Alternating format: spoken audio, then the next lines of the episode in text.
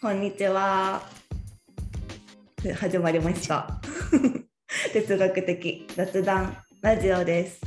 こちらの番組は普段は向き合わないようなテーマについてゆかりんとまなみんが哲学的な対話スタイルをベースにおしゃべりをする番組です。思考を深め自らの言葉で表現する楽しさと面白さを皆さんにお届けできると幸いです。ということで今日もまたアフタートークになります。とはい、まなみんよろしくお願いします。お願いします。はい、えっと私たちは今哲学的雑談ルームっていう、まあ、あの哲学的におしゃべりをする お部屋を Zoom でやってるんですけれども今日はえっとチャレンジっていうテーマでちょうどついさっきまであのルームであのお話をしてきました。で今普段は、えっと、定員4名で哲学的雑談ルームっていうのは開催しているんですけれども今回は、えっと、今週末に私が、えっと、企画しているチャレンジフェス by ひふみママ部というオンラインフェスの、まあ、応援企画としてあのまなみんが協力してくださって定員なしでチャレンジというテーマについて雑談をしてきました。まなみんどうでしたか？今日の会話。そうですね。今日は本当にいつもの4人定員のところ10人ぐらいで対話をしたので、なんかね、すごく面白かった。あのいろんなね、意見がポンポンポンポンかなり活性的な活性なん何すごい盛んなっていうんですか、うんうんうんなんかね、チャットが繰り広げられていてすごく面白かったなっていうふうに思いましたしなんかねイベントの前にこうやってなんかあえてそのチャレンジフェスだからこそチャレンジっていうのをみんなで話をしてみるっていうことでそのイベントの本番っていうのもまた違った目線でね楽しめたりするのかなとか思うとうんなんかやってよかったなっていうふうに私は思いましたね。そうですね、本当にありがとうございました。いや、本当た私本当そのチャレンジフェスっていうのを今企画して、まあもうすぐ本番になろうとしているので、日々本当チャレンジについて考えてるんですよね。でもなんかチャレンジいいよ、チャレンジいいよって言い続けてるんだけど、こうやって一旦なんだろう、本当なんかそのチャレンジいいよ教じゃない人たちも あの多分いたと思うので、そういうなんか多様な意見というかみんながチャレンジって聞いた時にどういうことを感じるんだろうみたいなのも、まあ、なんかももちろん人それぞれに違うんだけど自分と違う視点っていうのを持てていや本当に良かったなって思いました。うんうん。そうですね。なんか私やっぱりあのゆかりも今回このファシリをしながら言ってたと思うんだけど、うんうん。この動的チャレンジと性的チャレンジがあるねっていう話になったじゃないですか、うんうん。あそこ興味深かったなって私は思ったんだけど、うんうんうん。ゆかりんはどうどう？その。私もそこが一番今日なんか目から鱗なところでチャレンジっていうと私の中のイメージではこうなんかやりたいことがあるんだけどできない。だから動的になりたいんだけど止まってる自分が動き出すのがチャレンジだと思っていて、まあ、そういうのを応援したいっていう気持ちがあるんですけどなんか逆にその止まることがチャレンジの人もいるっていう話を聞いてあなるほどと思ってあそう言われたらまあ確かにそういう人もいるよねって思って。チャレンジって言っても本当なんか人それぞれになんかチャレンジって違うよねとは思ってたんだけどその動的と性的っていう視点でチャレンジを見たことがなかったなと思って。うんうんなんか面白かったです。うんうん。うんうんなんかもしかしたらこう状況によってはなんであの人は頑張ってないんだろうとか、うんうん。どうして頑張らないんだろうとか、なんかそういった、まあ、結構会話って聞こえてくることもあるなと思うんだけど、もしかしたらその人にとっては違った意味でのチャレンジをしている場合だったりとか、うんうん。そういうのもあるなっていうふうにもうね、うんうんうん。会話を聞いて私も思いましたね。うんうんそうですよね。頑張ってないように、まあ、なんか動いてないから頑張ってないってこう見えるかもしれないけどその人にとってはもう止まってることがチャレンジかもしれないってことですもんね。なんかあとはほらなんか自分の中でもそれってあるなと思って、うんうん。なんかどうしてもこう成長しようって言うと何かこうスキルを身につけるとか、うん、なんだろうな。なんかこう前に前に叶えるみたいなところに目がいくしもちろんそういったところも大事だなと思うけど一方でその性的なチャレンジでできてるかなって、うん、なんか自分のいらないものを手放すとか、うん、なんかそういったところの性的チャレンジっていうのをなんかやってみたいなっていう感じかな、逆に言うと、そういう目線で自分のチャレンジを見てみたいなっていうのを気づかされたかな、今回。確かに。確かに。やらないチャレンジっていうのも確かにありますよね。うん、もういつもついついやっちゃうんだけどとかなんかそれが別にいいこと悪いこととかじゃなくて今の自分にとってはあのそれをやらずに違うことやった方がいいのにとか、なんかそういうの自分で感じた時にそのやらないチャレンジみたいなのをやるのもいいなと思って私は今こうやるチャレンジの方をこう応援したりサポートしたりっていうことに注力してたからなんかその性的なチャレンジをする人にとってのこうなんかサポートでどういうのが効果的なのかなとかこうちょっと考えたいなっていう気持ちに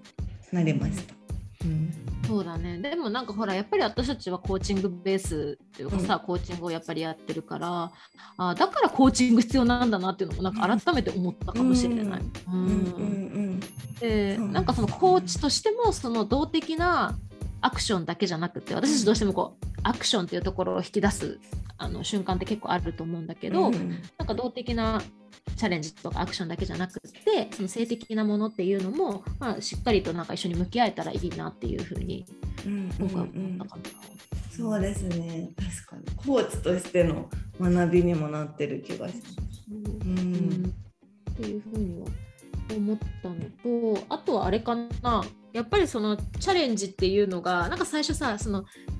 今回の話だとコンフォートゾーンとチャレンジのこの2つがあってその真ん中にこう境界があるこうよいしょってなんか乗り越える壁というか線というかそういうのが境界線があるよねっていうところからスタートした気がしたんだけれども、なんか話が進んでいくとどうやらなんか超チャレンジみたいな めっちゃチャレンジのものとそうじゃなくてナチュラルにやっている、例えばなんだろうねなんかこうそのなんだっけワードで言うと成長欲求みたいなこととか、まあ、自然にこう自分たちがさ身体的にさ3歳児が4歳になるみたいなさ歩けるようになるとかさ、なんかそういったチャレンジっていうのもあるよねみたいなのを考えると、なんかいろんなグラデーションがあるなっていうのも今回改めて皆さんの意見を聞いて思いましたね。うん、そうですね。本当に。ね、そのなんかそのどこまでがコンフォートゾーンでどこからがその緩いチャレンジでどこからが超チャレンジなのかみたいなのもやっぱり人によって、ね、全然違うんだなっていうのも、うん、性的動的とかもそうだしそうなんか自分にとっての当たり前が他の人にとってはチャレンジだったりみたいな話も出てきて、うん、だから。ね、うん。かでもどっちにしてもその参加者の方が言ってたその心理的安全性っていうのが、うんうん、その成長欲求みたいなさ普通の発達的な意味での挑戦というかそういったところにしてもよいしょって結構超えるような努力的なね挑戦的なものに関しても安心安全な場が自分の周りにあるかっていうのはやっぱり確かにすごく左右するなっていうふうに、うんうん、改めて思ったからなんか自分がチャレンジする時になんかまずはそこをこう整えるっていうことも含めて挑戦を捉えるのは面白いかもね。そうですねいや本当そうですよね。このなんか心理的安全性っていう、まあ、結構キーワードとして出てきたと思うんですけど、なんかこれってなんだろうこれってあれなんですかね？ちょっと私全然詳しくないんですけど自分が勝手に自分で思えるものなのかなんかこの周りの人との関係性においてのなんか安全性みたいな話なのかどっちなんだろうってちょっと今疑問に思ったんですけど。うんうんうん、なんかあのまあ、詳しくはあのって いう感じだけど、うんうんうん、なんかよくほら本とか出てるからまあ、そこは触れないけどでも、うん、やっぱりそれって自分の中での担保できる心理的安全性もあるじゃん。私だったらやって大丈夫か失敗、失敗するかもしれないけどそれも OK って思える自分であるっていうのもあると思うしあとはシンプルにさなんかやっても大丈夫みたいなさ変な話。何こう飛び箱飛んでさ奥にマットないとか最悪じゃん。絶 対痛いじゃんみたいな。なんかそういう準備をするみたいなこととか、うん。うん、とかなんかやっても補助がついてくれてるみたいなさあるじゃないですか。機械体操とかそうですね。うんうんうん。確かに確かに。かなと思う、うん、そうですよね。いやだからなんかやっぱりこの自分を整えるっていうのがここにもつながってくるんじゃないかなっていうのを思って、うんうん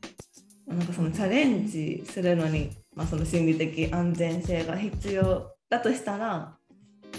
心理的安全性を感じるためにはまず自分がこうね自分で大丈夫って思えるっていうのが、なんか最初の何て言